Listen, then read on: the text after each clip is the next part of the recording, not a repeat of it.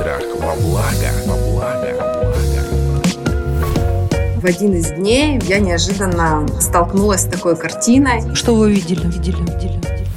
В ванной комнате на батарее повесился дедушка. Дедушка, дедушка, дедушка. Смерть, по сути, соусская фигура. Фигура, фигура. При каждой какой-то ссоре первое, что мне хотелось сделать, это повеситься. Кошмар, кошмар, кошмар, кошмар. Пусть вам будет больно, что меня не стало, не стало, не стало. Необходимо было заложить модель ненормальности такого поведения. Жесткая история, конечно, конечно, конечно, конечно. Здравствуйте, это подкаст «Страхи». Мы продолжаем очень-очень чувствительный драматический сезон детских страхов, но насколько он чувствительный, настолько он и необходимый, друзья мои. Причем не только тем героям, прекрасным и смелым людям, которые приходят к нам, рассказывают свою историю – но и, наверное, каждому, кто слушает, потому что очень часто те сюжеты, которые мы обсуждаем с экспертами и с нашими героями, не просто отзываются в сердце у таких эмпатичных, сочувствующих людей, но очень многие наши слушатели узнают, ну, буквально, знаете, такое вот, как будто бы они встретили двойника, вот как будто бы наш герой рассказывает их жизнь или их эпизод, и когда мы с нашими героями разбираем их историю вслух, вот так вот публично, мы помогаем огромному количеству людей. Мне кажется, что это правильно, хорошо. Я очень благодарна и нашим героям, и э, нашим экспертам. Сегодня вот у нас кандидат психологических наук Артур Тимофеев, медицинский психолог и человек, который знает, как работать с детской травмой. И наша героиня Ирина, которая пришла вот с такой Ой, очень-очень тяжелая история. Она говорит о том, что дедушка покончил с собой, когда Ирина была ребенком, и самоубийство, как утверждает наша героиня, стало для нее нормой. Здрасте, Ирина.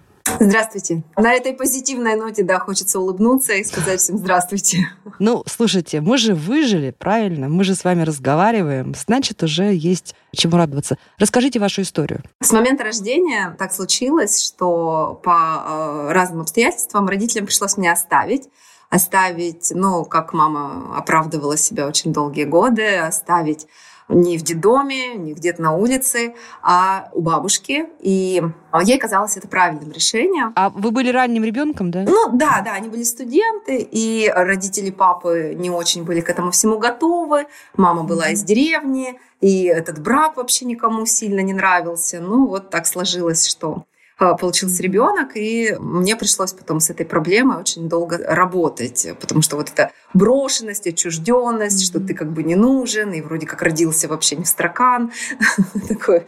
А, с этим состоянием я очень долго жила, даже в осознанном А сколько вам было месяцев или лет, когда вас э, мама с папой отдали бабушке? А практически сразу. То есть мама родила меня в роддоме, и буквально там в течение месяца уехала в город к папе, и mm-hmm. они жили вот свое студенчество уже в городе. А я до пяти лет находилась в деревне э, с бабушкой и вот э, с дедушкой. Притом дедушка в тот момент, мне кажется, стал для меня каким-то образом про отца. То есть я на него и равнялась, и смотрела, и очень его любила. А, и в целом он был такой начальник милиции, очень властный человек, mm. но добрый ко мне. И вот ничто не предвещало, но э, в один из дней, бегая, играя на улице, э, я неожиданно столкнулась с такой картиной. Немножко так, казалось бы, очень долго про это писала в книге, но сейчас опять говорю и чуть-чуть начинаю чувствовать заикаться, потому что э, возможно ли полностью пережить эту травму, не знаю.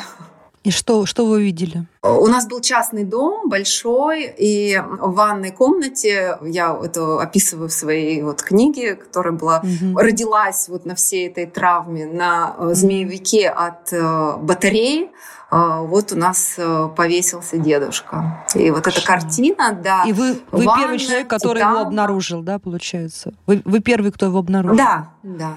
А вы одна были в доме или кто-то был еще? Да, бабушка не работала, она всегда была где-то рядом, это либо огород, mm-hmm. либо какой-то магазин. И вот у меня чуть-чуть стерлось уже, где конкретно она была, и эту историю мы с ней не обсуждали никогда. То есть я так навсегда mm-hmm. осталась со своими воспоминаниями одна, лишь только потом э, рассказывая про это психологам. А, конечно, она потом откуда-то появилась, и меня быстро спрятали. И вот вторая картинка в моей жизни – это вот очень много людей в доме, и все приходили, и все возмущались, и все вот эти сочувственные взгляды ко мне. Вот это mm-hmm. уже вторая э, картинка, которую я помню с детства. И вы сказали, что эта травма оставила такую борозду на всю вашу жизнь, изменила ваше восприятие, там ваши, может, какие-то понятия о норме? Да, э, у ребенка это происходит неосознанно. Ты как-то это увидел, и с тобой это не проговорили, не объяснили, что произошло. То есть в силу, вот сколько мне там было, лет пять, как я смогла это понять, как я смогла это себе объяснить? Э, возможно, я так и записала, потому что со мной про это никто не говорил. Э, лишь папа уже потом как-то вскользь сказал, ну, всякое бывает, вот и такое тоже. И, собственно, это был максимум, который я удостоилась получить от родителей. И при каждой какой-то ссоре, вот когда я, меня уже отправили в город, когда я уже начала жить с родителями, и когда, ну, если там получаешь плохую оценку, либо просто тебя наказывают за поведение, Первое, что мне хотелось сделать, это повеситься. Я даже помню вот такой, такой момент. Казалось бы, вроде бы ничего страшного не произошло. То есть вот это было, был не поза, не демонстрация, а по-настоящему вам хотелось? Да, да. То есть мне казалось, это, это выход вполне себе Ой. решение проблемы. Вот сейчас, я, я даже помню, вот, э, в детском школьном возрасте я себе намотала колготки на шею и думаю, ну все, сейчас я, значит, задохнусь, потому что вот меня тут наругали, я плохая, меня не любят, и все, вот это будет решение. Вы что, вы всех накажете или вы себя от них избавите? Как вы это себе? А, ну, наверное, пусть вам будет э, больно, что меня не стало. Вот mm-hmm. так. Mm-hmm. Потому что деда очень любили, очень любила его мама. Вообще он много значения имел для всех. И, конечно, утрата была большая, и все это переживали. И, видимо, я вот в детстве тоже так чувствовала, что вот если меня сейчас не станет, и меня, наконец, заметят, и тоже э, пожалеют, что меня не стало. Вот, наверное, как-то так. И второй момент, помню, я наелась аскорбинок. Я, э, ну, почему-то решила, что если я сейчас съем много аскорбинок, это таки будет смертельная доза, и вот меня опять не станет, и вы опять пожалеете. Это вот еще один момент уже из младшего школьного возраста. То есть мне тогда не казалось это чем-то ужасным, мне казалось это обычная норма решения вопроса. Ну что, Артур, жесткая история, конечно, да? Такое, к сожалению, бывает. Бывает, то есть это прям не то, что вот уникальный какой-то случай, да? Сейчас, сейчас вы мне папу напомнили, вот он примерно так же мне сказал, да, ну такое бывает. Угу. Ну и, соответственно, эта история в основном, видимо, произошла не только из-за того, что случилось, то есть не только из-за самого суицида, эпизода суицида. Да, дедушки. Угу. Сколько я понял, в эту историю прорабатывали раньше с э, психологами, соответственно, к чему-то пришли. Прорабатывала больше, наверное, поведение мамы, и здесь э, сильно большая травма у меня была именно то, что меня оставили с рождения, и я любила э, бабушку с дедушкой, как, то есть они заменили родителей, и у меня больше вот здесь были большие проблемы, нежели этот эпизод. Мы просто проговорили это с психологом, и вот фраза, что это не норма, что это нужно решать, и об этом нужно говорить, вот к этому я и пришла. И впоследствии уже я выдала этот опыт в своей книге, ну, что тоже, да, Артур, ты понимаешь, угу. что это было психотерапия, да? Это вы, да. Вы, самотерапия. Самотерапия, да. Вы, да. Вы сами себе вот эту историю придумали, что нужно написать книгу, или это вам сказал психолог? Нет, я сама. Я сама Сами подумала, это всегда внутреннее mm-hmm. было побуждение, мне очень хотелось, и в какой-то момент я поняла, что я просто не могу больше молчать. И когда mm-hmm. я начала работать с э, редактором, который помогал мне правильно выстроить э, все, и я писала и рыдала. Вот я прям помню, я пишу, mm-hmm. и у меня было столько слез. Я даже поверить не могла, насколько эта история глубоко во мне сидит. И вот я пока писала, я выплакала, наверное, все вообще, что можно. Mm-hmm. Ну и вот сейчас могу про это говорить, хотя все равно чуть-чуть еще голос дрожит, конечно. А чем заканчивается эта ваша книга? В каком месте и какими выводами она заканчивается? Заканчивается очень позитивно, что все в жизни может сложиться хорошо. И при э, правильном подходе это обязательно, э, если есть какие-то травмы, это обязательно помощь психолога, терапия, которая выведет тебя и поможет преуспеть. Потому что вот в жизни у меня сейчас э, есть муж, есть четверо детей. И, Ого, классно. и эта история, она неким образом являлась для меня таким мотивационным, очень пенделем. То есть я прям хотела э, вот семью, большую семью, чтобы было много детей, чтобы были позитивные отношения, чтобы дети чувствовали эту поддержку от меня. То есть вот она, эта травма сыграла мне в плюс. Ну, давайте все-таки вернемся к тому травмирующему эпизоду, который мы сегодня uh-huh. взяли. Артур, если ребенок становится свидетелем, ну, самой жесткой ситуации, как произошла у Ирины, когда своими глазами он видит вот этот эпизод суицида, или если он узнает, что кто-то из близких, значимых людей, а для Ирины это был значимый человек, да, это, наверное, самый первый круг был взрослых людей. Если я правильно услышал, он как бы заменил, заменил отца. отца, да. И, по сути, это смерть, по сути, отца. отцовской да. фигуры.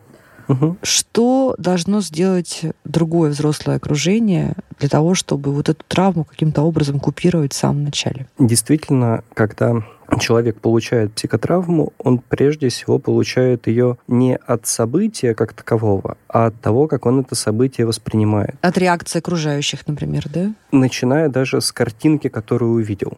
Угу. Ну, то есть, например, если бы Ирина увидела картинку, но не очень поняла, что происходит, угу. то травма могла бы вообще не сложиться. А Ирина, вы сразу поняли, да, что произошло? Ну, да, да, конечно. А э, это вам было пять лет? Да. Угу. Ну, то есть, например, если бы Ирине было не пять в тот момент, а было бы два, угу. и она бы не смогла осмыслить то, что увидит, угу. то тогда травмы могло бы не произойти потому что для более маленького ребенка непонятно. Угу. Ну, что-то случилось. Окей. Что-то угу. случилось, да. И тогда будет травма или не будет, был бы скорее нагрузка родителей, бабушки, угу. какую реакцию они дадут для двухлетнего ребенка. Но поскольку Ирине было 5, а в 5 лет ребенок уже может понять, что такое смерть, и очевидная смерть для ребенка является ну, точно не тайной, то травма, да, она действительно произошла.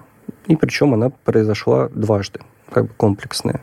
Первый раз, когда она увидела? Первый раз, когда увидела, второй раз, когда не получила никакой, ну, скажем так, обнадеживающей интерпретации или какой-либо другой информации, которая объяснила, что произошло, что она увидела. Угу. То есть, по большому счету, ребенок, насколько я услышал, остался ну, без поддержки, без опоры. Картинки, которые говорила Ирина, да, это вот... Картинки много... прощания, следующая картинка. Прощания, да, много людей. И вот в этом много людей, как будто бы там от лица Ирины я одинока. То есть много нет, людей... Нет, Ирина нам говорит, что я помню сочувствующие взгляды, обращенные ко мне. Угу, но при этом нет фигур, да, она не описывает фигуры, которые стоят рядом с ней. Там мама и папа, которые держат меня там за угу. руки и так далее. То ну, есть... вот чувство, простите, что перебиваю, чувство одиночества меня преследовало очень долго, mm-hmm. очень. Вот то самое одиночество в толпе, которое да. расхожее штамп. Да. И даже это, сейчас это иногда это бывает. То есть mm-hmm. вот мне не удалось полностью от него избавиться. Mm-hmm.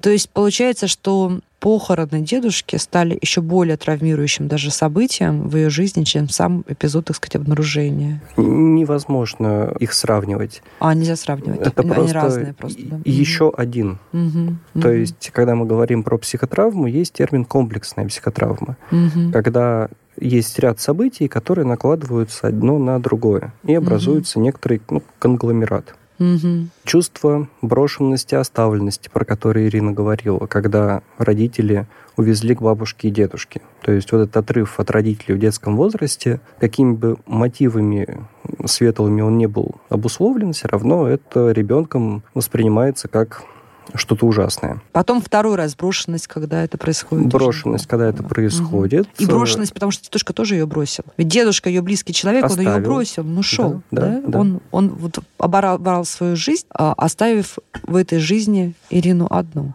Ну, как бы да. Потом Ирина нам говорит, что она э, берет это как модель и начинает то ли манипулировать, то ли что-то демонстрировать, то ли бежать действительно от нерешимой проблемы э, сама ребенком, э, допуская суицидные мысли и даже попытки. Потому что не было информации о том, что произошло. То что есть... так нельзя. А что, какая должна была быть информация, чтобы у нее вот этого не сложилось? Ведь на самом деле она была несколько раз на ниточке от трагедии.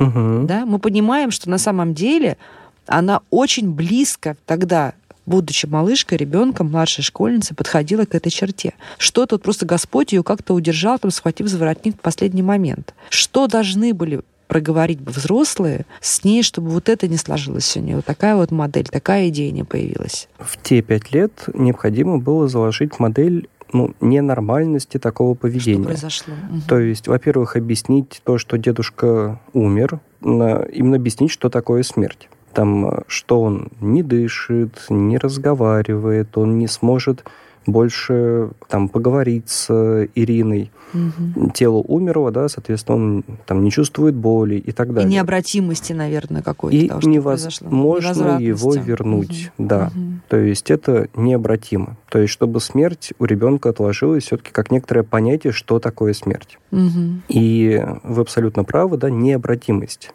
смерти. Следующий шаг – это дать интерпретацию поведения дедушки. Поскольку он умер через суицид, да, а значит, ребенку точно нужна интерпретация этих действий как ненормальных. Угу. Что нужно было сказать? Ну вот.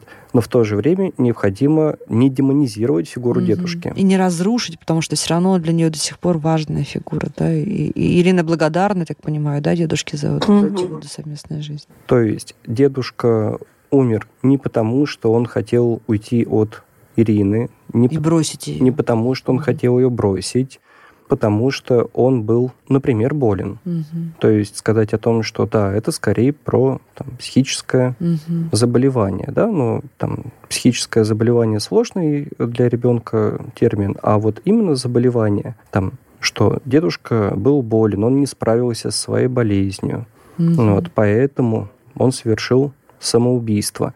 Если человек пытается совершить самоубийство, это значит, что он тоже не здоров. Это неправильно. В норме такого не должно происходить.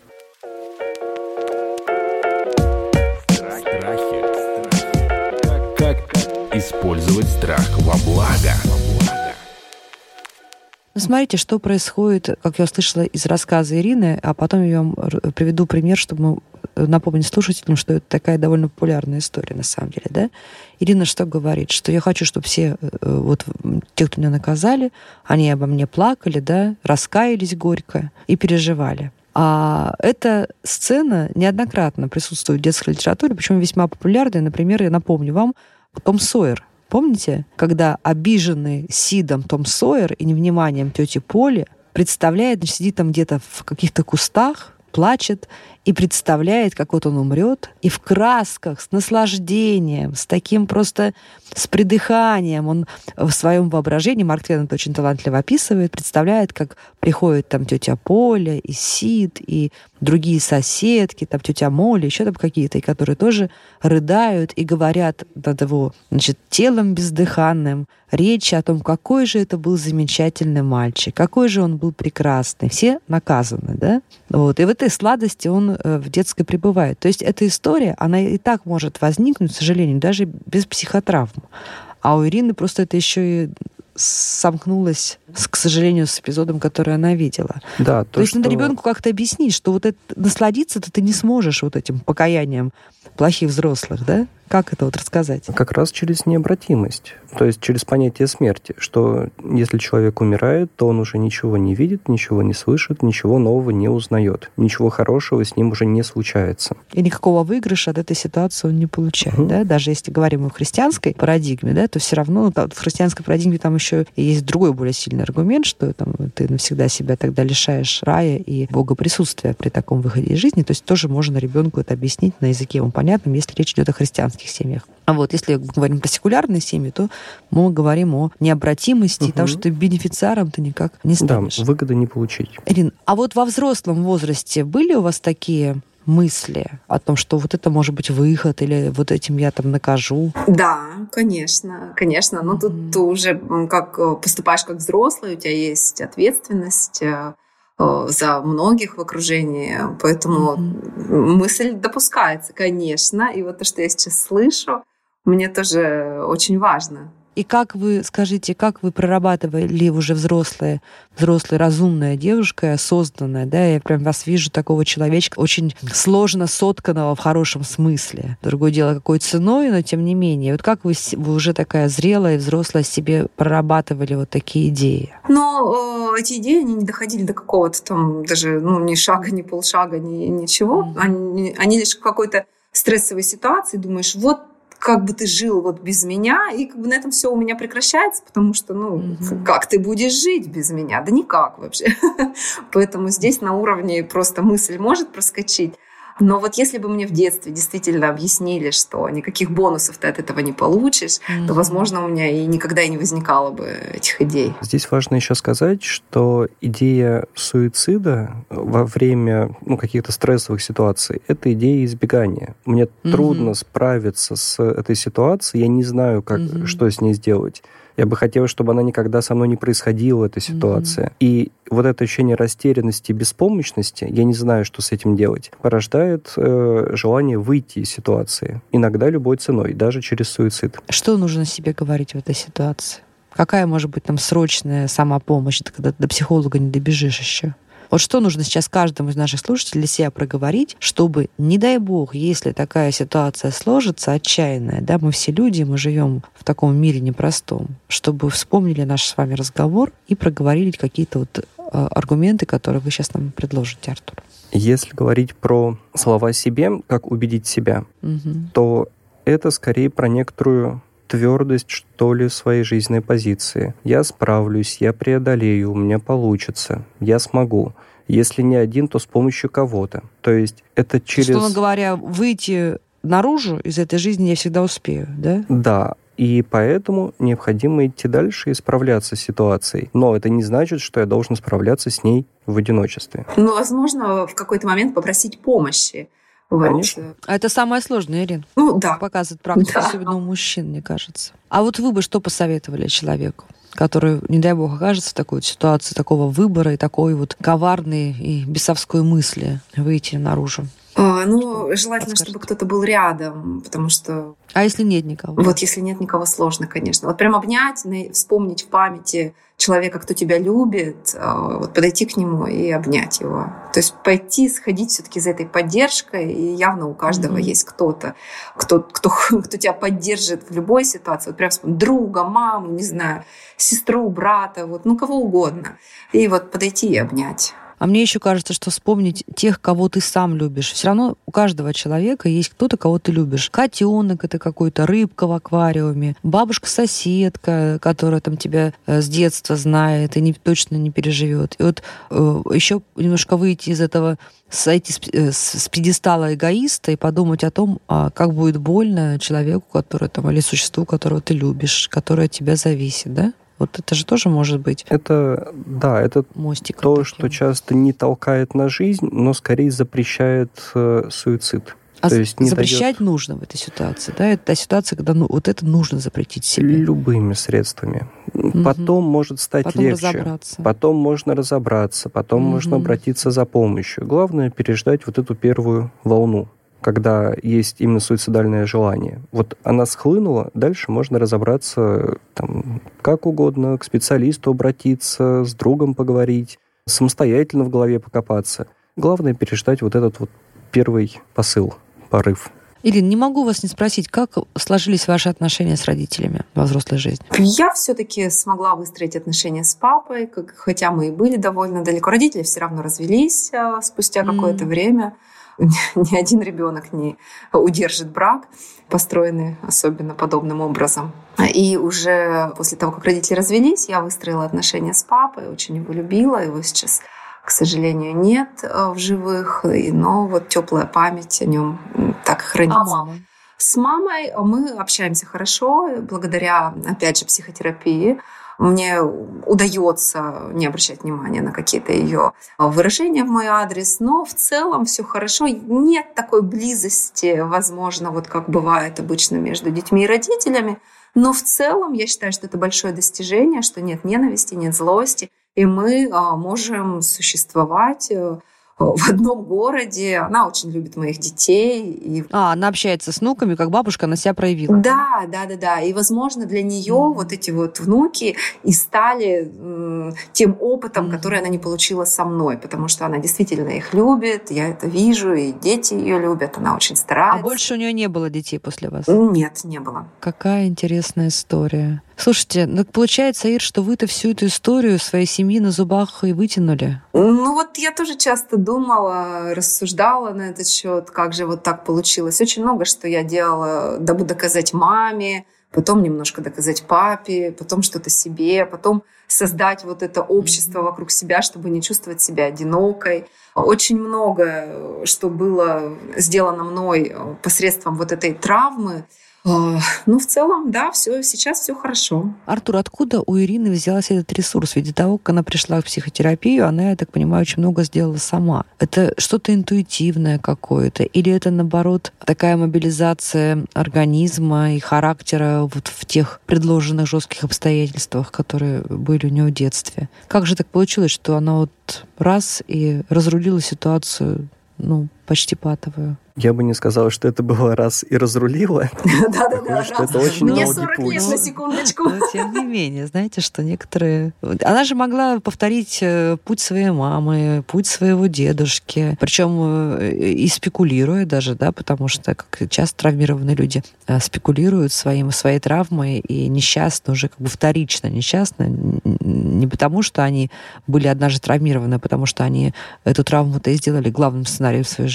Ну, вот смотрите, есть э, понятие о некоторых семейных сценариях, когда ребенок проживает подобные травмирующие обстоятельства, то он может пойти чаще всего двумя путями. Первый путь — это трансляция того же самого сценария. Второй путь — отрицание этого Вопреки. сценария. Угу. И, соответственно, формируется сценарий от противного. То есть Ирина на самом деле уже проговорила все это. Она сказала, что как раз делала многое, чтобы доказать маме, доказать папе, наверное, что-то доказать бабушке, дедушке. И, соответственно, создавала вокруг себя да, большую семью, чтобы не чувствовать одиночество. Это вот как раз антисценарий. Мои, например, дети никогда не будут чувствовать себя так, как чувствовала себя я в своей семье. Ну, это нормальный вообще вариант? Или он такой, ну, немножко, так сказать, воинственный, что ли, немножко декларативный, а не про жизнь. Из тех двух